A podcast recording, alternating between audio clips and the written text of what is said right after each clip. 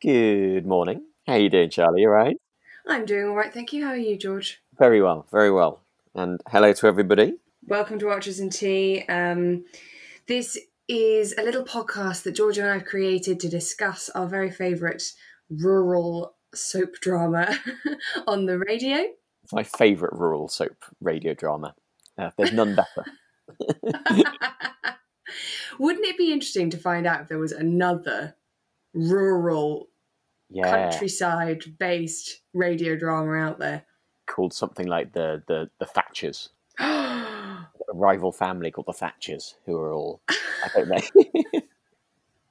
we need to do some investigating. Yeah. Um, we have made this podcast because, um, well, we would normally sit around and talk about the Archers, uh, George and I, uh, but due to the current circumstances, we've not been able to meet up and have a cup of tea. So we thought we'd call each other and have our conversations, but record it so that other people can join in too. But maybe you're sat at home and you need a good excuse to get a cup of tea and a biscuit and uh, and just relax for about an hour. yeah, give yourself an hour off and just listen listen to us witter on for a bit, and uh, Yeah. nice and relaxing and not too annoying. Yeah. Um, so I actually wanted to say something about last week, um, which it sounds more serious than it is, um, because I would like to start with an apology. Ooh, what would you like to apologise for? This is quite like a politician or something. I know I feel like a politician, or you know, like um, someone on the BBC who's accidentally sworn and uh, has to apologise. No, eh, we've not had any complaints or anything. But um, when I was listening back to la- last week's episode and we were talking about PTSD, I felt that I wasn't uh, taking enough care with my words. So um, I wanted to say, obviously, I'm not an expert. Um, and I think I gave the impression that, you know, if you go to ICU, you'll definitely get PTSD, which is not always the case. Um, and in fact, you know, lots of people can spend time in intensive care and not develop PTSD, but it just can happen. The other thing I felt that I didn't do well was that I didn't show enough appreciation for the nurses and doctors who work in intensive care. Um, they do their absolute best to make the experience bearable for patients. They're highly trained, highly skilled, both as you know medical practitioners, but also as people who work in ICU. They know the circumstances and they know um, how best to treat patients. Um, obviously, they can't completely eradicate the stressful experience, um, and that's why it can be a stressful time for patients. But I, I felt like maybe I didn't uh, didn't uh, give my respect enough to the doctors and nurses, so I wanted to make sure I did that. Yeah, no, absolutely. I think I'll I'll add my uh, add my apologies there as well and say yeah, obviously doing uh, well an incredible job at the moment, and uh, and always doing an incredible job. Um, you know, all you know throughout the year, whatever's whatever's coming their way. So Absolutely. massive respect to them. Good point. Good point, Charlie. Thank you. And then moving on, this is the last week of current timeline episodes of The Archers Yeah, for a while. yeah. Which which is in, which would be an interesting time to leave it because because we know we haven't got the wedding this week, but the wedding is due for next week, isn't it? Is that Mm. right, or something, or even two weeks' time? But that we're gonna have to put that on hold for the moment. And yeah, it's gonna be really interesting to see how they pick things up again um, after this kind of three weeks of older episodes. Indeed. And I'm but I am looking forward to the older episodes too. It's going to be Mm. good. So let's start with Sunday's episode, which again I think was a Friday episode. It felt like a Friday episode, didn't it? They were out. They were out on the stag do, and uh, yeah, we've got to start off with start off with Gav and Philip kind of doing their. I don't know. I'm I'm slightly getting a bit fed up of their little chats. Their little their little kind of like you know little chats with each other, and they're comparing notes on. Oh, Robert's apologised, and you know, basically Gav just getting worried and. That everything, everyone's going to cause problems for them. I don't know. Um, they're annoying. Well, me. I know what you mean because we they're annoying me too because we don't sympathise with them. You know, we're not on their side. I'm a bit like, oh, stop blimmin' complaining. You're uh, you're not nice people. Well, no, absolutely, and um, uh, we, we're definitely meant to find them annoying, but it, but it's working Hmm. on me. I'm afraid. well, that's it. You're right. They do talk about the fact that Robert apologised, um, and Philip assures Gavin that the Snells have enough to deal with, so they shouldn't cause problems for them. And I think in this episode, once again, they refer to Blake and the other um, workers as horses again. That's just horrible, isn't it? It's a really, it's a really nicely picked word that the writers have picked for them to describe because it's really horrible and, um, yes, kind of taking away their humanity. Absolutely, but it's it's funny, isn't it? Because I, I do think horses are very majestic animals, George. But the point is, is that they're not. they're not horses, um, and it's just like it's quite like um, I think you're right with the writers. You know, they've picked an interesting word, and also just keep reminding the audience. You know, these are the baddies right now. yeah, yeah, yeah. If you had any doubts, yeah, just just to remind you. Mm. And I don't know about you, George, but I, I, felt slightly uneasy when Gavin and Philip were talking about Roy because Gavin was sort of saying, you know, maybe I should talk to Roy, maybe I should see to Roy or something. And Philip said, you know, don't go too far, don't be. I think what Philip said was, don't go wellying in. I know what you're like, or something like that. I've, got, I've noted it down because that just stuck out, and I was like, I can absolutely imagine Gav going wellying in. Um, mm. And whatever that might be. But yeah, no, I was with you. I was a bit worried about Roy or or what was gonna, yeah, where this was all gonna lead to. Yeah, mm. yeah. And I do think um, um, I spoke to my auntie this week, and she she thinks we're right. We think she thinks that Gavin will also be Philip's downfall. Because right. to be honest, if I was Philip, I'd be like, Gavin, we've nailed it. Like it's going fine. We just need to not cause any problems. And it seems to be going quite smoothly. Whereas if Gavin's sort of wellying in, he's actually more likely to create some bumps in the road. But yeah, I was nervous for Roy. And then we, we sort of hear them going to driving to pick up pick up Roy. Um, bless him, has got dressed up because he thinks they're going out clubbing. What colour is the shirt? Is it mauve? Yeah, they go lilac, mauve. So it's obviously a version of a purple. And he keeps saying Mardi Gras. it's Mardi Gras, which I don't know if that is a shade of purple got no idea. Or is it just that it's a festive shirt. I got Particularly no vibrant. Yeah, I'm really intrigued yeah. to see the shirt. Yeah. But they, I thought they were a bit cruel. You know, if he likes it. Kirsty was definitely joining in with the. Uh, well, she was sort of leading the uh, the Mickey taking. Um, she was, wasn't she? Yeah. Maybe it's because of the world we come from, you know, George, where we're in the arts, we're actors, you know, people wear the most outrageous things, but because we're quite creative and arty people, everyone sort of respects that as individual expression. Um, or it's actually quite cool that you that you put on a vibrant shirt. I was like, oh, if Roy wants to wear it, Roy can wear it. Was um, it sort of reminded reminds me of um, the show that we worked on together, Charlie. Um, one of one of the one of the actors and writers who shall remain nameless. His character was meant to be dressed terribly.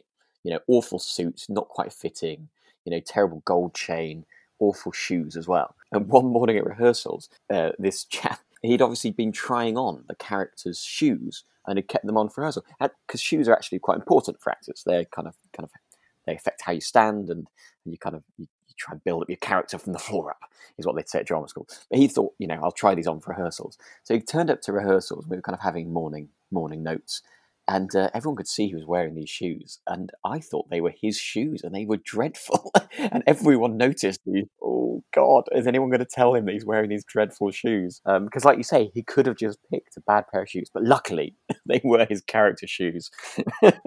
I remember that morning i remember that there was this sort of flutter amongst us all where we all thought who's going to tell him? Who's going to tell him that these shoes are not all right and yeah. maybe maybe he really likes them. Yeah, um, I know, I know, but thankfully they were the just the the character shoes. Um, yeah. yeah, that was very silly. anyway, anyway, but they go to Feathers. Is that the pub? Yes, Feathers. The yeah, Feathers. yeah, yeah and uh, and Tracy is there. Yes, of course, it's brilliant. I just a lovely little, lovely little Tracy scene there, isn't it? Gets bought a drink. She's like, "Oh, great! I'll come over, join you all. Brilliant!" They they're kind of dropping these heavy hints about it being a lads' night, and uh, oh, you know, oh no, won't you want to spend some time with Roman? And she's like, "Ah, oh, no, no, it's all right." And then as soon as they suggest that she buys a round of drinks, boom, she's on. it's excellent. I love it. No, I thought that was pretty inspired. Actually, I was yeah. uh, I was very impressed because I thought, how are they going to get rid of Tracy? I mean, I like Tracy quite a lot, but I could understand mm. that if you're on a stag do, you won't you weren't really intending to share it with her. Um, but yeah, was that Philip? I think.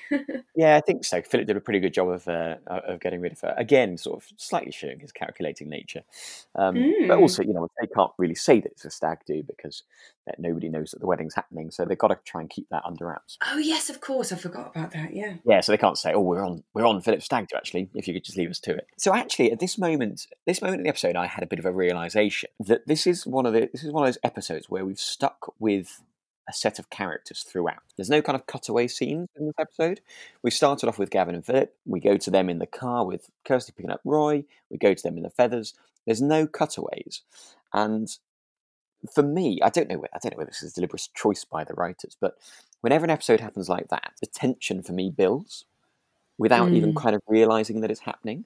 It, the kind mm. of the, the, the, episodes I can really remember in particular that where this happens, and it might be that this happens more often and I don't really notice it. But most in recent years, Elizabeth's therapy session where there was a whole mm. episode that was just her, her with her therapist, and then obviously um, Helen and Rob, the kind of culmination of that storyline, um, where again you sort of within throughout the episode you could just hear them cooking dinner because and that's all you heard. And that tension just sort of built and built and built. And I, I was a bit worried at this point because, again, the tension was building. We'd heard what Philip and Gav had been saying about Roy, and yeah, yeah, a little bit worried. Yeah, that is a really good point, and I, have got to say, actually, as soon as you started talking about it, I thought about the Helen and Rob episode, mm. which um, ended in the awful incident. Um, and you're right, yeah, it, it didn't there wasn't sort of two plots going on at once like there often is it was mm. simply this one and it was a little bit more real time you know obviously it wasn't just 15 minutes of, a, of an evening but it wasn't a whole day it was just an afternoon and i think yeah you're right it really added to the tension which meant i think then the ending of the episode was so impactful because Philip and Alistair decide to go home. They're mm-hmm. they're they've had enough. But Gavin's really pushing that Roy comes to the club because they talked a little bit about Roy having um, questioned Philip about the uncle and stuff like that, and it seems like it might be okay. And then Gavin's like, "You've got to come," and he's plying him with alcohol, getting him more and more drinks and then at the end of the night, they're a bit drunk, and Gavin suggests, no, they, they're going to get a cab home. And yeah. Gavin says, oh, no, you've got to pick it up from this alley. They don't like picking up in front of the club.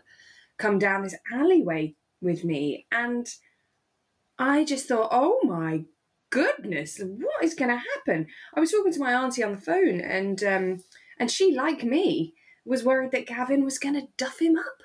Yeah, absolutely. I was with you. I thought I was just really worried. I didn't really know what it was going to was going to happen? Because because Gav for me is such a such a live wire. Live wire has been very generous. Um, he's such an idiot and sort of, and I think does have a tendency toward violence. And you know, mm. he's had a few drinks. Didn't know what was going to happen. No, and I thought maybe this is it. You know, I mean, I don't want Roy to be beaten up or anything, but potentially this is the, the beginning of the downfall because Gavin's done something massively suspicious. Yeah. So I thought, oh, maybe this is really good. And then if we move on to Monday's episode, yes. I was listening to it thinking, okay, okay, what's happening? What's happening? What, what, you know, how's Roy? How's how's Phoebe? Because it starts with Adam and Pip in the playground, and Pip saying that she called in on Phoebe yeah. and she didn't get an answer from Roy or Phoebe at their house. And I thought, this is it. Roy's in hospital. Yeah, absolutely. And uh, yeah, I thought it was very clever it was very good, and it, it, it's it, a, a, brilliant um, sort of um, juxtaposition of real. I mean, if you're listening to all the episodes in the, in the row or um, or the omnibus, um, the juxtaposition of the normality, that kind of slightly tense moment. If you've if you if you've thought the same as us, where you're thinking he's going to get beaten up, um, and then we go to Adam and Xander, Pip and Rosie in the playground, just kind of real normality.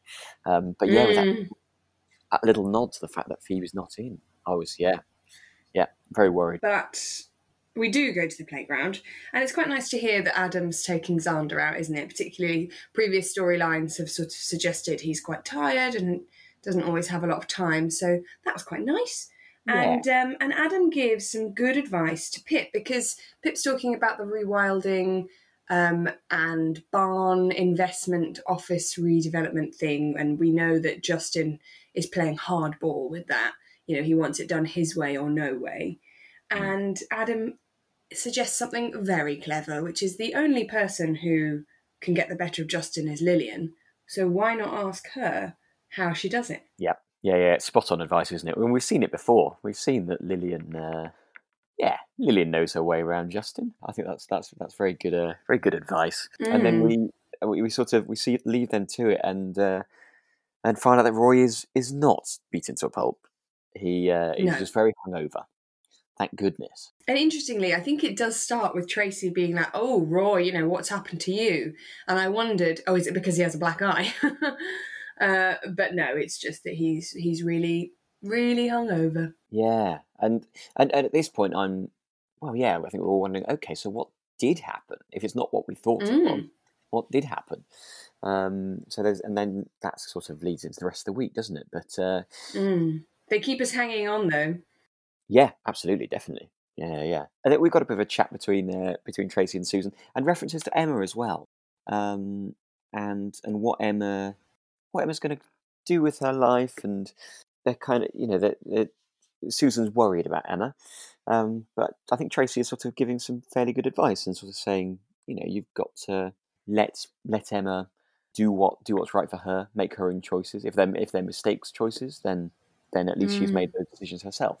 I think it's quite good advice, really. I think it is good advice. I think potentially she could, you know, she's a she's Susan's sister, isn't she? She probably doesn't employ the most amount of tact that she could.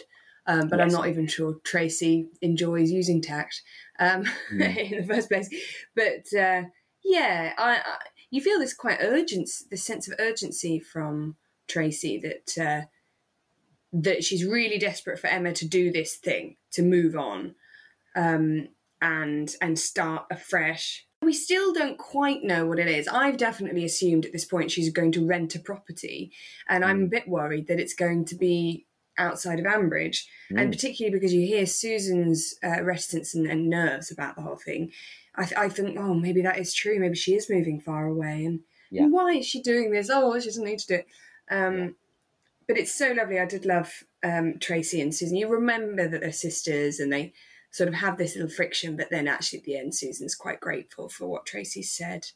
Um, and it's sweet. They're kind to each other in the end. Yes, it is nice. And then and then the rest of the episode is is sort of based in and around cricket training, which Mm.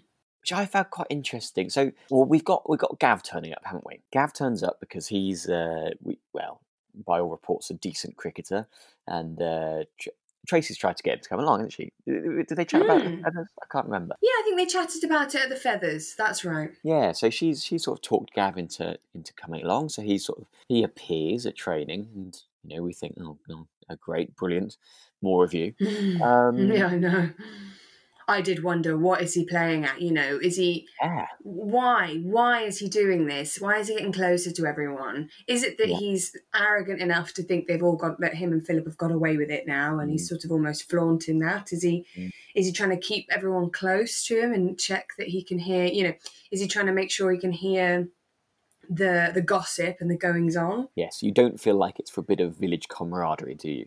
Whatever the reason No. is. I, I found a bit of this in episode quite interesting because we kind of get a little insight of the um, of the the men's uh, changing room, um, Mhm. which having having played sport. Um, well, I was going to say throughout my life, but I haven't kind of played re- in recent years. But you know, when I was at school and university, and um, played with the various kind of men's cricket teams, it, it's quite an interesting little insight actually, um, because there there possibly is a little change in. I, I think I guess I'm talking about Adam, um, because Mm. you know, Adam generally very kind of I don't know, I don't know, like mild mild mannered kind calm Yeah, exactly. Those are the words I'd use to describe him. And then suddenly he starts making a joke about Johnny's hair. And I just, I thought, I mean, it was a horrible moment, wasn't it? Because you could just hear his heart drop uh, in his voice for Johnny's. Um, Mm. but it but there's something about that that kind of men's sports changing room thing um, that does make people say things they wouldn't necessarily say um, in everyday life. I think. Is that is that true, Georgia? Because it seems like you know, not having been in many men's uh, changing rooms, I uh, I, I wondered whether it was a bit of a cliche. Well, I don't know. I think it depends on depends on the sports team you're playing with. I think would probably be Mm. um, would be fair to say. Um, I think I said um, in recent weeks that I've played. I've been fortunate enough to play with some um, very friendly and welcoming sports teams, and uh, um, but, but but but but as with anything, you know, when you're on the inside of those things, um, it can be kind of you know all a good joke, and you know everyone everyone gets on gets in on the joke. But when you're on the outside of it and sort of first being welcomed in, they can be Mm. quite quite alienating. I think. Um, and obviously, Johnny is very much on the inside of the cricket team, so probably with something like this, he would probably jump in and join in with the joke, and that would, you know, everyone would sort of get on all right around it. Yeah, and that's what Adam assumes, isn't it? That because Johnny is on the inside, that this really Mm. is just Yeah. totally fair game. Yeah, and, and I think that I think that ordinarily it would be, you know, it would be great, and, and they probably would all have a laugh about it, and you know, I don't know, you sort of suspect that if you know if Roy was balding and they made a bit of a joke about not that he's in the cricket team, but um, made a joke about oh yes he is in the cricket sorry He is in the cricket you team. get the feel you get the, so you get the feeling that if they were making a joke about Roy going bald, he probably would laugh along with it and say, "Oh, you know, well, that's all, you know, that's a, you know, shame, but all part of getting older." Um, yeah, But it's just because it's such a a thing for Johnny being so young that um, he really takes it to heart.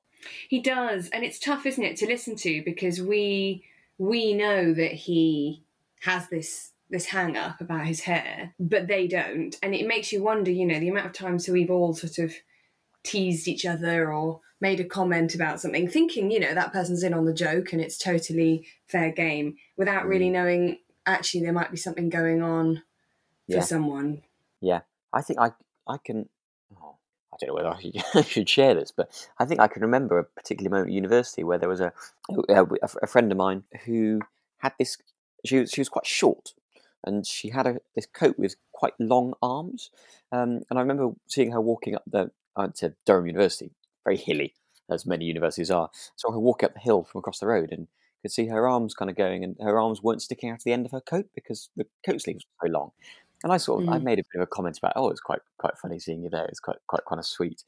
Um, and she sort of didn't get get on board with the joke in the way that I thought she might do. And I think that may have been because she was worried. You know, in hindsight, um, she you Mm. know um, was worried about her height, or she um, was self conscious about the fact that she was shorter than some people. So, yeah, Mm. I think that, I think that yeah, in hindsight, that might be um, maybe was was a bit of a booby on my part. But I think that it's hard, isn't it? Because also we often assume that our friends, we think they're just the coolest people ever. And so actually that they must be totally sorted and be really happy with who they are because they, they seem really cool. And, uh, and actually, and actually you don't really, yeah, you don't really understand. And it's funny also, you can catch someone on a certain day. I'm not the tallest and I have that thing with sleeves. I Mm. often have to roll them up so that I don't look like a child who's wearing their mother's coat. Um, and, um, uh, but and in most days, absolutely fine. And then if there's just this one day where I'm really hoping to come across as a grown up and strong, independent woman, and someone makes a Mm. joke about me looking like a toddler, then Mm, you know it can just catch you as well. It, yeah, Really, you know, ninety percent of the time I'd be fine with it, and then ten percent. yeah. I think I think the word I'm sort of I'm I'm trying to avoid using, but it's probably inevitable. But banter um, is that sort Mm. of um, that word that eh, allows anything. You know, oh, it's just banter, just banter. Um, I do I do sort of um, uh, work with a charity where we go into schools and talk to boys about various different things, um, but uh, generally about, about uh, the umbrella of positive masculinity, um, and kind of you know not not kind of taking the mick out of people for no reason. You know, don't bully your friends effectively. Um, and the number of times that it, you know the phrase, "Oh, it's just banter, just banter, sir, it's just banter," um, and you have to kind of explain that actually, you know, just banter in inverted commas can have a um, you know, far more ill effects than you might realise. Yeah, it can be just an excuse for not making an effort to be kind. Yeah, kind, caring, Yeah. empathetic, all of those kind of wonderful Yeah. words um, that we should all aspire to. That anyway, Anyway, no, this is that was fascinating, George. Thank you. Um, but it does lead us on because you said, "Oh, you know, does Roy play cricket?" And we know he does Mm. because Gavin comes in. I think this is what leads us into the changing room, isn't it? That Gavin Yeah. comes in and says, "Oh, um, I've just got something for Roy. Do, do which one is his kit bag?" Mm, And I thought, interesting. And I, I had worked it out by this point. He, because we'd learnt, this is it, we'd learnt in the shop that Roy has lost his new phone. yeah, lost his phone, which he he couldn't get the hang of at all in the car the previous night. But yeah, lost his phone. he's lost his new phone and he's like, I don't know how I lost my new phone. And then Gavin comes in and goes, Oh, where's Roy's kit bag? And so I'm going, That's it. He some for some reason has Roy's new phone, must have nicked the phone off of Roy that night and is now replacing it in his bag to make it look like Roy just lost it. And I thought, what on earth is Gavin doing with his phone? Like, what can he, what can he gain? I thought, is he, is he bugging the phone? it's not very Ambridge, though, is it? More spooks, more spooks than Ambridge, isn't it? yeah. Um, yeah, I um, I was with you. I just couldn't work out what he what he was doing with it. Why he why he had it. Very weird. Very weird. Very weird. So that was a really, really interesting little episode, and uh, we're all a bit worried now about Johnny as well. yes, absolutely. Yeah, bless him. And so we move on to Tuesday's episode, which begins with Jolene and Emma on the phone, which made me wonder, you know, if this might have been a scene that was re recorded or something, because they're not in the same room as each other. I don't know. I think I might be overthinking things. Um, Okay, this is probably this is probably an episode that's actually in the bank of episodes Mm. they'd already recorded. But I wondered whether these had been recorded remotely by the actors because why couldn't they just be in the same room? But actually, it sort of makes sense because in the scene, Emma is very very busy sorting something out, and Mm. Jolene's just rang her about the the fridges, and Kenton's done something stupid, um, and. Emma thanks jo- jo- Jolene. I started doing a Lilian. Emma thanks Jolene uh, about for something, and we don't know quite what it is. Yes, yeah. Again, we just kind of it's. um I've struggled to follow what's happening with Emma. Really, I don't really know. I don't don't don't quite understand it. But there's definitely, yeah. There's a couple of people that are doing her a favour with with regards to something. um, Yeah. yeah. It's sort of building, isn't it? Building quite nicely. We we sort of know that there's a move happening. We, but I'm with you. I thought it was kind of a move out of town. Mm, and I wondered, I wonder if she was, you know, Jolene's friend had helped or Mm. something. And like, I think it, I was with you. I thought I'd missed something. Um, Yeah. But actually, what it sounds like is they're just building the ambiguity for a better reveal Yeah. later. Yeah. Um, but they do chat about the plans for VE Day, which will be this coming Friday for us, right? Yes. Yeah. Um, it sounds really good. I want to go. yeah, I know. I, I um, I, I was left sort of thinking, oh, because I think there were there were plans to do a big celebration, you know, re- in real life, IRL, as the kids say. Um, There Mm. were plans to do big celebrations. As- that made me sound about forty years old. Um, yeah, there were plans, you know, to do do these big celebrations, and, and they're just unfortunately not going to happen now. It's a real uh, real shame. yeah, it probably won't, will they? It, it, it sounds like it sounds like it would have been a good day, but it'd be interesting to see how it's all impacted. Whether we'll even hear what's impacted, I don't really know what the uh, the plan is for when how, when they get back. Um, but anyway, But you, you hear these plans, you know, it's like a tea dance, it's all going to be decorated really well. Um, and then I thought, oh no, you know, is it gonna is it gonna happen? Is it gonna be something that's actually affected by COVID coming to Ambridge? Mm, And then it made me feel a little bit like it's a horror movie. You know, the thing is coming. It's coming. And, they don't know it's coming, but we know it's coming. And I want to shout to them, buy your loo rolls now. Buy some soap now. if you want to make any bread, get your flour in for goodness sake. Get used Um, now. Yeah. Um, Yeah. it's so funny. I mean, Sort of we have this prior knowledge. We have this this insider information that they don't have. And which is now like an episode of Spooks and an episode of uh, The Walking Dead all in one. yes. And then, um, okay, so then we get another little uh, Roy update. So he obviously Yeah. found his phone and it was in his kit bag. Surprise, Surprise, surprise. so we surprise. know now that that's definitely what Gavin did. Mm. And then I'm still confused. I, I feel maybe a bit stupid this week. So what's happened is that he has supposedly texted the DJ for Kirsty and Philip's wedding to cancel them. Yes, the text has come from Roy's phone, but we obviously know uh, that Gav has sent the, sent the text. Yeah, cancelling the DJ. No idea. I don't understand this at all. I'm with you. Why? Did, I- at first, I was like, does Gav have a problem with the DJ? I mean, sort of. Maybe the DJ is his ex fiance? I, I, I don't know. Could not get it at all. What, what is he going to gain from cancelling the DJ? I think all I can think is that he's trying to drive a wedge between Kirsty and Roy. Yeah. Or as we we find out in the next episode that um, they're worrying about Roy's concussion. Yeah. Is it is it this is it actually a strange gaslighting situation? Yeah. Um, where where basically Gavin's trying to undermine Roy's um, reliability in Yeah. remembering things.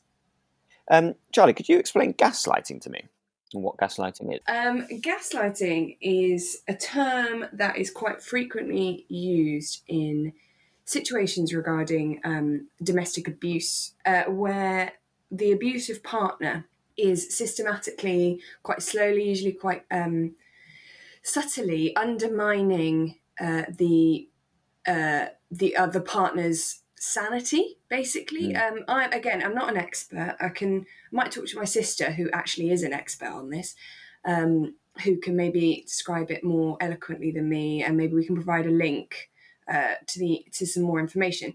Um, But basically, the idea is maybe saying, you know, if you and I were in a relationship and I was trying to undermine you and your sense of your own um, sanity, your sense of, of you know your own ability to judge a situation. Say we'd been on a night out and you we both had a little bit to drink, but you felt like you had a really wonderful time and it was a really great evening. And I tell you the next day, oh no, no, you were acting really strangely and everybody thought you got too drunk and it was a bit embarrassing. And you'd be like, Mm. oh, I didn't Yeah. I don't remember it like that, but maybe that's true. Um, and it comes from a play, actually. The term comes from a play. It comes from, yeah, just the name of a play. Um, because there's this play where um, where a, a husband and wife live in a house, and she's certain that the the because the lights are not electric lights; they're gas lights. Um, that might be electric, but this specific kinds of lights, they're a gas light, uh, keep dimming at certain times of the day, and the husband says that she's crazy and Mm. says that she must have problems because that's not happening and she's imagining things but actually it is happening. And um, it's because he's doing something dodgy and nefarious. So he's making her feel like she might be crazy in order f- to undermine her and her um, and her actually finding out the truth. So that's where it comes from. And i felt that this was a situation where gavin is potentially trying to undermine the reliability of of roy's um, memories, maybe how he has perceived things. He can say later, if, if people are thinking that Roy has a problem with his brain through the concussion, Yeah. and then Roy accuses them of something, he can say, Well, you know, you've got some Yeah. problems. You you you don't remember things properly, you've got concussion. We can't really listen to Roy, can we? Mm. So Yeah. I wonder if that's it. Maybe I'm Yeah. thinking too much about it. Well, I, yes, I mean, for me, that that yeah, yeah, I know exactly what you're talking about, and that feels like it could be could be what he's trying to do. It sort of, in my mind, requires a bit too much forward planning for Gav, but maybe, maybe, maybe I'm being harsh. Maybe I'm being harsh. It'd be interesting whether he's come up with that plan when he's drunk, or whether he kind of went into the evening thinking that's what he was going to do. I don't know. Mm. I think you're right. The, the more likely is just that um, he's just trying to drive a wedge between Kirsty and Roy, isn't Yeah. it? Because I think I wonder if Gavin has the capacity to think about something this far in advance. Um, Kirsty is, you know, she is furious. She's, you know, she's really he's fuming. Yeah, um, and understandably because, well, I think you know, whenever you've got a, you know, something like a wedding to organise, or um, especially particularly a wedding you're trying to keep secret as well, um, the kind of added strain of that, um, and then suddenly your your best man um, starts messing around with the DJ. Yeah, I mean, it's I can imagine that it would be, yeah, would be very upsetting. Mm, mm. So that sort of left there. There, there. We leave that on a on a state where Roy and Kirsty have fallen out a little bit, Yeah. and uh, we move to sort of. I think are they in the pub now? So it's the cricket team Mm. have had their training session, and interestingly, not a a set of allies I could have imagined. Adam is pining for a bit more of a difficult cricket Yeah. training, right? He says, "Oh, I didn't really break a sweat." Up for a tracer session, absolutely. Mm. Um, but we do we do hear that uh, Johnny is sort of he wasn't at training and he's pulled out of the match. Yeah. Which is, I mean, we obviously know why that is now. It's because he's feeling so self conscious about his hair, and that that has clearly been spotted by his teammates, and his teammates have completely un- undermined him to a certain extent. And yes, I um, yeah, he just doesn't want to be there. He doesn't want to be there because you Mm. know there'll be there'll be more jokes possibly. Um, and Adam does sort of does sort of realize that that might be it. I think doesn't he? He has a he has a bit of a self realization. Does he at this Mm. point? He does, yeah. He goes, "Oh, do you think that's because of what I said?" Yeah, yeah. So yeah, it'd be interesting to see what, what you know whether whether yeah what what will what will happen with that from now on. Mm. So Johnny's Johnny's out of the team. Which is obviously bad. Yeah, but I mean he's he is Johnny star batsman, isn't he? Like he is a superb player. Um, so he's Mm. out, but Jolene is in as a replacement, um, which Tracy's not happy about. But Jolene Becker, it, I think it's great. I, I think I think that's what oh, it's what village cricket is all about. Is just that Friday before a game where somebody suddenly has had some work come up or you know can't play. And you've just got to Mm. find somebody to come and stand in the field. and bat at number 11, stand in the field down at third man. Oh, it's fantastic. Is that true? Is that what it's Yeah. like? Well, no, yeah, it's just it's better to have somebody standing in the field than to not have somebody standing in the field, because you know even if it's just to you know dissuade the uh, the batsman from hitting it at that that player in particular. So yeah, anybody's Mm. better than nobody. So uh, Mm. Well, um, and then they get Jolene in, and I, you know she's not terrible, is she? Maybe she is. She certainly isn't very experienced. Mm. Um, and Jolene and Tracy, ha- Jolene and Tracy have a little bit of a history because Tracy was a bit naughty during Valentine's when yes, uh, they were they had renamed the bull the Beard Ambridge, and Yeah. Tracy was being a double agent.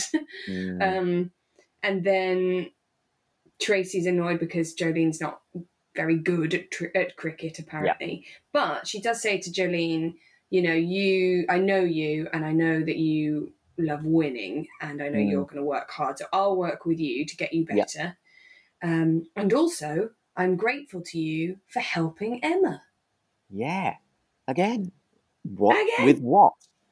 But we go on to uh, Wednesday's episode. So Right. I feel like a total idiot because I was like, what is wrong with this episode? It's so dull. Ed is doing some shopping in town. You're like, oh my, what is this? yeah, Ed and Robert have like a little chat about stuff. And I was like, okay, right. slightly odd. It's a slightly odd, uh, odd little meet up between them. And then we've we've got so we've got um, Leonie's ringing Robert because she's worried about them opening the B and B again, um, which I Mm. sort of understand because she's worried about her dad and her dad's. We know we know that Robert's under a lot of strain. He's he's sort of struggling, um, I think, to work out how best to help Linda. Um, and I think you know from last week we've realised that they've come to this. You know what what's going to be good for both of them is to open up the B- uh, the B and B again. Almost, Mm. I almost provided a plug there for an online B and B company. Um, that's that's, that's, uh, that's sad, isn't it? Um, yes, so they want to open up the B and B, and um, and yes, I, I think that I think that that is the right thing for them because it, it's going to allow Robert to um, focus on something else that isn't Linda, but also give Mm. Linda something to do, something tangible to, to kind of look forward to. Um, yeah. But Leonie's worried about it. That it's going to be too much strain. Yeah. She's worried about the strain it's going to cause for her dad. Mm. Um, and I thought, oh no, there's going to be another bust up because she's sort of going to have rung Linda and, and they're going to have words again. But actually, what she's done, she's spoken to Linda and she's offered to come and help. Yes. Um, which is lovely, isn't it? Yeah, I think so. I think she's just going to come and help, and uh, and she's and and she's bringing Mungo with her. Mm. Now, I thought this was really yeah, this was really interesting because we hear the chat about the fact that Mungo's obviously young, and he know he's obviously been told that Linda's been in a, an accident and that she's she's ill, but um, he's very worried that she's going to die. Yeah, he keeps Um, ringing her every day. It's yeah. very sweet. Yeah, Yeah. So I mentioned this to you, didn't I, George? But um, we don't know how old he is. Um, I'm, I'm not entirely sure how old Mungo is. Maybe somebody can tell us. But it is interesting to see what this, the kind of effect that this kind of thing can have on children, because you know he knows something has happened. He knows an accident has happened, and he can Yeah. understand that, but he can't quite process it, and he can't quite get a full perspective. You know, he hears accidents so he thinks, "Oh, is is Linda going to die?" He can't, you know, he can't get the quite like the the reality of it all. It, it's all you know, bad or good, isn't it? It's it's life Yes. or death.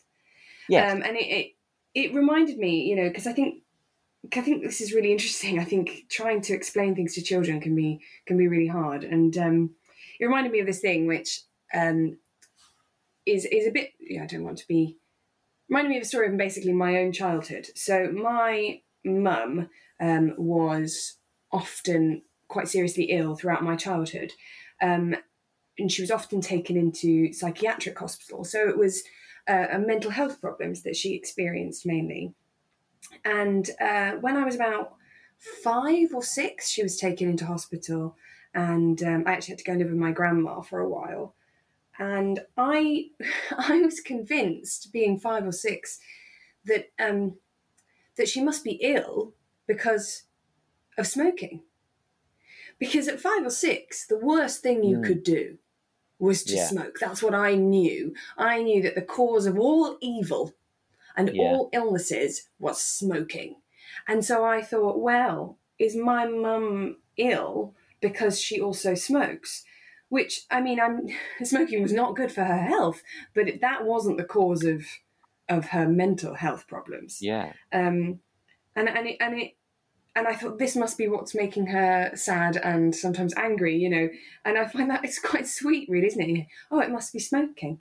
Uh, would you have had an awareness of the addictive qualities of smoking, or would you, have a child, was it, would you as a child think that she is choosing to smoke and that is making her ill? Was there kind of an awareness of that? Like, I don't know. I don't know what I'm trying to say. Mm. Um, well, I knew that smoking was addictive, although I'm not sure I understood what addiction was, you know, but I Mm. knew that it was something that you couldn't stop doing very easily. But yeah, as a child, I thought, oh, just stop. You know, Yeah. just stop smoking. It's so Yeah. bad for you.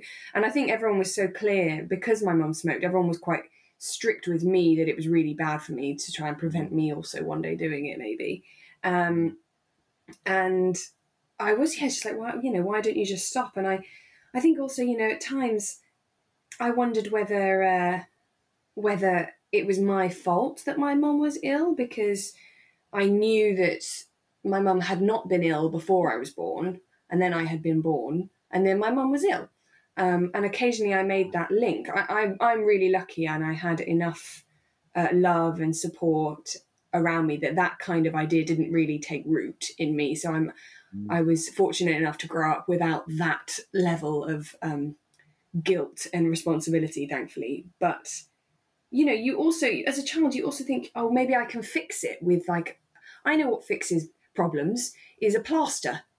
I get a plaster when I've when I've fallen over and hurt myself, so I'll I'll give mum a plaster, or or I sometimes get chocolate buttons, you know, Mm. when I'm not feeling very well. So maybe mum just needs chocolate buttons, and I I think you know, it's quite a funny little story. This kid trying to work out how to fix the problem, but also Yeah. makes me wonder about children now who are experiencing the effects of lockdown and Mm. COVID nineteen, and oh, I mean, awfully, they might be losing family members as well. Um, and they Yeah. know they're not allowed to go to nursery or school, but but they would really really like to, please. And can can I see my friends, please? And they're like, no, you can't see your friends. And it just must be really disconcerting. And they might be making those connections, you know. Oh well, maybe I just need to wash things, like I'll wash the cat and that'll fix it or something. I Mm. don't know. Yeah, yeah. You see, you know, see little government messages about washing your hands and staying clean and keeping clean and stuff. Yeah, you can. Yeah, you can imagine them. Oh wow! That uh, thank you for sharing that, John. That's that's really interesting and kind of and and completely understandable that as a child you just can't, you know, bringing it back to Mungo, you just can't put those things together. There's no there's no way of sort of stepping back and seeing the whole picture. Um, You Mm. just see those little things, whether it is yes, your mummy being ill and being in hospital, and then also seeing your mummy smoking and and and no, you know, making that connection, but not being able to see a bigger picture. Um, Mm. that's really that's really difficult. And and thank goodness that you, yes, like you say, you had the the love around you that meant that you were able to um, grow w- w- without those thoughts sort of staying staying with you um, uh, too long. Yeah. Yeah, and, and you know, I, I've got you know lots of things that I have to deal with now as an adult as a Mm. result. But thankfully, I, I yeah wasn't too Mm. plagued by the notion that it, it was because I was born. Um, I think. Yeah. Um, Good. But yeah, I um, it's it's funny, isn't it? Kids, kids, because if you're only around in the world for five years, Yes. Your understanding of the world is pretty narrow. So Yeah, um, we've got to probably make an effort. I'm not a mum and I'm not a teacher and I'm not a, a young, I'm not a specialist in, in young people, but um, we've we've probably got to be careful about all of this and um, explaining what's going on and, and Yeah, being ready for their confusion. Yeah, well, I've got you know I've got a friend who's got a, a three year old, I think, and yeah, she's just really worried because you know, you know, however long this lockdown is going to last, and it's already lasted a month, and you know, it looks like it's going to be up to maybe two months by the time we. I don't know. I've got no idea. I'm, I'm spreading fake news there. Um, Oh gosh, John. Ah, um, but anyway, however long it lasts, that's quite a large percentage of a three-year-old's life um, compared to us old fogies, um, who you know, you know, a couple of months is difficult, but it's more is is a kind of a, a smaller percentage. So so yeah, wh- and Mm. what what what impact is that going to have on these young kids growing up without any sort of socialization in this time? I think it's I can Mm. imagine that. I mean, I, I've never studied psychology or, or anything like that, but I can imagine there's going to be some interesting um, child psychology, you know, theses, um, you know, studies done into development of children who have lived through this um, sort of odd COVID time. I don't know. I don't know. Yeah, the age you were during lockdown, I think, Yeah. is going to be a really interesting factor Yeah. in in in your behaviour later on in life. Yeah, yeah, definitely. Yeah, Very interesting. I wonder whether people our age are all going to start either uh, having babies or emigrating. You know, people in their in their late twenties, early thirties are going to go, "Oh my gosh, I know what I want, and I'm going to go and do it now. Yes, I'm yeah, going to yeah. have that baby now, or I'm not going to wait anymore, or I'm going to move to Australia now. I'm not going to wait anymore." I yeah. wonder. I wonder what what we'll see. One of two ways. One Um, of two ways. And then, oh, this episode. This is oh, Yes. George, this episode. So then, Oh, absolutely. Uh, we move on, and and so Eddie is keeping Ed busy with errands. And again, I'm just like, what is going on? Like, where is this episode going? Yeah. Um, and I really did not twig that No, Eddie was keeping Ed away from Grange Farm. I could tell something was wrong with Eddie. Like you know, could see it in his voice. Hear it. Oh, could you? Hear it in his voice that something. He he was distracted by something. I didn't know what it was. Didn't have a clue. But there was something, definitely something distracting him when he was asking Mm. Ed to go on all these errands, um, but didn't have a clue what. I did not twig at all, George. At least you, Hmm. at least you got that far. Um, and so he gets home to Grange Farm, and he finds a big mobile home in the yard, and he assumes that it's people who've settled there without asking. So he gets really aggressive. He goes barging in, banging on the door, and it was at this point that I went, "Oh, I think I've worked it out." Now I hadn't embarrassingly I hadn't worked it out at this point, so I was ahead of you. But then you've overtaken me um, and got there. I mean, that's just probably me being a bit slow, a little distracted. But uh, yes, well done. It's it's Emma. Oh, Emma opens the door, Yeah. and we find out that this is why she wanted a chunk of money. Yeah. Um, um, and she says, "I realise, I, you know, I thought I wanted a fancy house, but what Yeah. I really wanted was just a home." yeah, yeah, Oh gosh, George, it was everything I was hoping for. I've got to say, you know, Oh. we've been talking about in these episodes for a while. I've been talking about Emma maybe needs to Mm. work out what she really wants in life, what she really needs, and and realize that she, you know, I'm not saying that she's like super lucky. I would say that Mm. she's dealt with a lot of hardship, um, and probably will have to again in the future. But Yeah. she does have children that she loves, and her, well, she did have her husband who she loved, Yeah. and potentially she lost sight of the things that she has. yeah. I think uh, I think it was. Yeah, the, yes, like you say, all, all that stuff we've been building up for me was in that pause before. I can't remember what she said. She said, "You know, there's a there's a there's there's room for me, there's room for the kids, and there's a little pause, and for you, Ed." uh, and it was just Oh. lovely. And yeah, I was with you. It was it was beautiful, and and it was it was great to hear a couple actually talking. You know, they were they were talking over their things, and for me, it was. Uh, this this this kind of reminded me of how effective radio drama is. Sort of again, sort of stepping away from the emotion of it all at the moment before we get too emotional again between the two of us.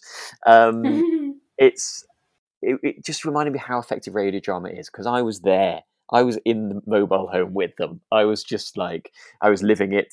I was I could just picture them there, sat on the. I don't know Mm. where they were, but yeah, it was it was really really lovely, really lovely. yeah, it was really well written and really well acted and edited. I'm sure as well, produced and. Uh, yeah, it felt cozy and small for a second, didn't it? You were really you were in that little living room with them, Mm. Yeah. and they showed you the the rooms, and you thought, oh, it's a nice size. And they Mm, don't need much. They've just each got a bedroom. Yeah. They've got a space. Then they're on Grange Farm, so they're not. You know, they're they're with they're near Eddie and Clarrie, and Yeah. they won't be far from Susan and Neil. Yeah. Oh but it's their space. It's their home.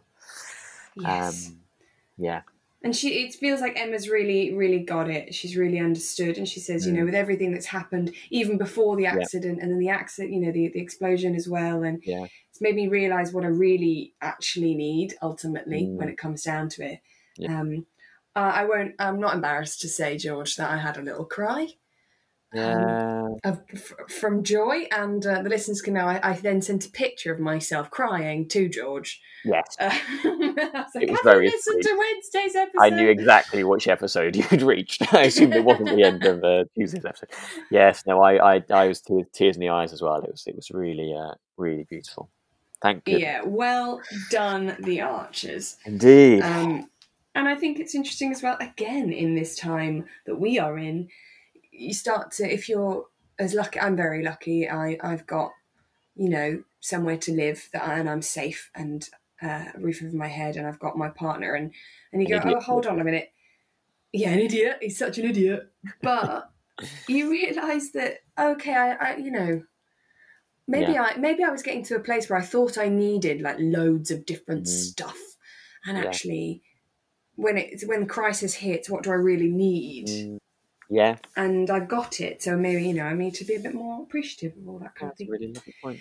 So Thursday's episode, Ed and Emma in the in the mobile home and the sort of it's just really it's a really kind of like picturesque scene, isn't it? They're kind of you know talking about having a bacon sandwich, remembering a camper van they used to have. I don't know, um, don't know, don't know what that was, but that sort of remind. And we had used to have a a um, my family had a folding camper van. yours did. Yeah, yeah. We had a little, little sort of little. It was a little tra- trailer thing, and and you stick it on the back of the car, drive down to Cornwall, get to the campsite, and then had basically had a crank, and you wound this up, and as you wind it up, the roof gradually rises, and it turns into a camper van. So we fitted a family of five of us in there. Um, so I think me and my two brothers, I think all probably shared one bed or something like that. But it was uh, absolutely brilliant, so much fun. I've got very fond memories of it. Um, I can sort of still picture the kind of the awful color of the thing. I don't think anyone would design one like that now, but uh, um, but yeah, it's fabulous. That's gorgeous. How idyllic. Yeah, And they're chatting about all of that, and they're they're going to the, the place. Emma finds Ed in the the place where they actually broke up, right? yeah. It's interesting, isn't it? That sort of those sorts of places can hold power in some ways. I don't know Mm. a place where you break up. You, you can kind of picture it, or or yes, he's sort of found himself drawn back there, and um, and then I just had a, I had a horrible moment where he started apologising again. I thought, oh no, Ed, don't stop it. no, I know. I was Um, like, oh no, Ed, come on. But actually, Emma says, come on, you Mm. know, yeah, stop apologizing. Because Ed's saying, oh, I'm really sorry. I don't want you to give up on your dreams Yeah. for me. You don't have to give up on your aspirations. And she Yeah. points out, she's like, no, I, I know, but what I what I've learned is it's not up. It's up to me to make me Yeah. happy, and and you keep blaming yourself for everything that goes wrong. That Yeah. you keep, you've let me down, but Yeah. actually you don't have that power. I have that power, Mm. and Yeah. we've got to succeed together and fail together. Yeah. I think she says a nice sort of like you know, it's not up to you to make me happy, um, which is really Mm. really lovely point. And she's and it, nicely she's been talking to Linda um, and talking about Mm. Linda and Robert's relationship, which is really and they sort of they have that as this kind of you know growing old together like Linda and Robert as a kind of a you know and that there will be ups and downs and and we will have to adapt and that will you know our dreams and our goals will change as as we live through life because life does affect things like that but you know as long as you're you're together that's all you really need Mm. And it's quite realistic as well because you know that you know things are going to happen. You know you can Mm. you can have found the one you love and you can have worked through some difficult times and think right good we're set now. And Yeah. then a literal explosion can occur yes and Yeah. change everything again. Yeah. and absolutely you have to know those things will come, but you can adapt and you can work through them together. I don't know about you, George. I, I quite liked it because it's it was very romantic, but in a realistic way. You know, it still had hope and a romance to it, but it was a Yeah. much more realistic picture of a long term relationship, and I loved yes it. it's not that sort of like uh, you know it's not the story of a romantic you know, love at first sight you know all meeting and falling in love sort of thing it's that romantic two people who have been in love for years and we can see are going to be in love for many years longer um, yes no totally with you really really lovely But we're a team and we have to work Yeah. together, and it takes a bit Yeah. of work sometimes. Yeah. But in a way, the fact that I want to put that work in is quite romantic. Yeah. absolutely And then Pip speaks to Lilian. Yep. So she's taken Adam's advice. She's she's she's speaking to Lilian, um, which is which is great. She sort of asks a little advice about the Justin problem, and Lilian comes up with a really like little, Let Justin think that he's won, um, which is uh, which is which is she just knows him so well, doesn't she? Um, and her what's her idea? Her idea is Um, I think she just says basically let let Justin do all the legwork Yes. on all the difficult things, but if you take over the marketing, I think. Yes, yeah, yeah, absolutely, yeah. So she, she, you know, she says, you know, take over the, the advertising for the actual office spaces, and if it happens that you get nice, eco-friendly, uh, ethical companies, then so be it. Um, Yeah, Mm. yeah. Very clever, Lilian. Very, very clever. smart, Lilian. And then uh, we move on. Roy is. and This, we mentioned this a bit earlier, but Roy Mm, is now a little worried that um, that uh, he might have his concussion might be back, or he's had some sort of more permanent Yeah. or more serious damage on his brain because of his forgetfulness, which we know isn't him.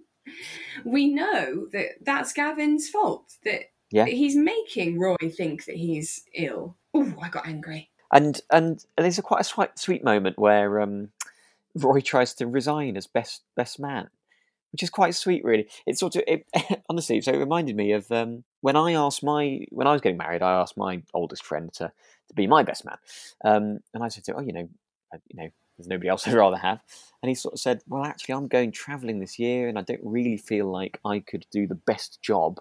Being your best man because I'm going to be away for most of the year in the lead up to the wedding, and I wouldn't want to do a rubbish job. So I sort of feel like I shouldn't say yes.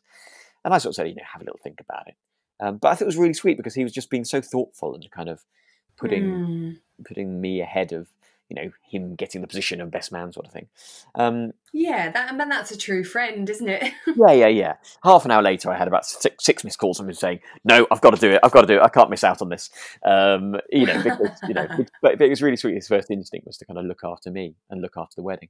Um, so yeah, I can get that. There's a nice bit of nice bit of friendship there for uh, for Roy and Kirsty. yeah, that was lovely, and and it's, it comforts me because I know that Roy will be there for Kirsty Yes, when this wedding occurs, Mm. whenever it does. Because my Yeah. auntie keeps reminding me, you know, that Kirsty's first experience of a wedding was pretty horrendous. Um, Well, yeah. And now she's having another one, which which I feel like, I mean, maybe this is a bit too sort of similar to a different kind of BBC Mm. soap drama, but that that a big negative thing is going to occur on the day that she gets married to Philip. we'll have to see, won't we? Blimey, who Mm. knows? And we're going to have to wait for that as well, because that is now not going to happen for a while. I know. And we, we finished the episode with with back with Ed and Ed and Emma, and uh, with their little nameplate for their mobile home, Little Grange, Oh yeah. which is Little really lovely. That's beautiful. Oh, that's so, it's so thoughtful cute. and lovely. And then they literally, almost literally, go running off into the sunset, playing games and Yeah, chasing each other. yeah. Blimey. But we're leaving them there. We're going to leave we them there for the next how many weeks? I felt a little that because we're not going to get um, any more episodes in this sort of Mm. current world for for a little while, Yeah, that in a way we've we've left Ed and Emma frozen in time in this blissful place, and Oh, can just nice. have a bit longer there before something inevitably bad happens to them again. no, that's nice actually. I like that. And that was the end of the week's episode. That's it. What a week Oh, very good, very good. They've done well, haven't they? Very lovely. they have. Two two proper sort of almost felt like Friday episodes in that week. I don't know, yeah, kind of proper, you know, Mm. stuff happening and uh, yeah, really lovely, really lovely. We cried, we got angry, and we uh, yes, Oh yes. And um, so next week we will start with the old episodes. So I think it begins with all the weddings that have and haven't happened. So you've got Yeah. Ed and Emma's wedding.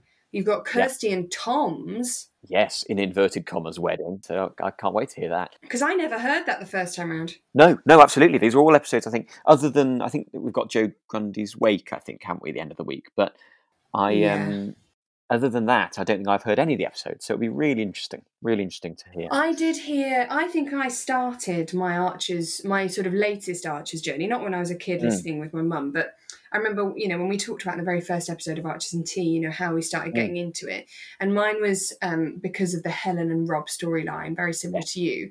But one of the first sort of episodes I remember was actually the um, Ed and Emma wedding. So this is going to be quite nice for me to go back to Oh. that.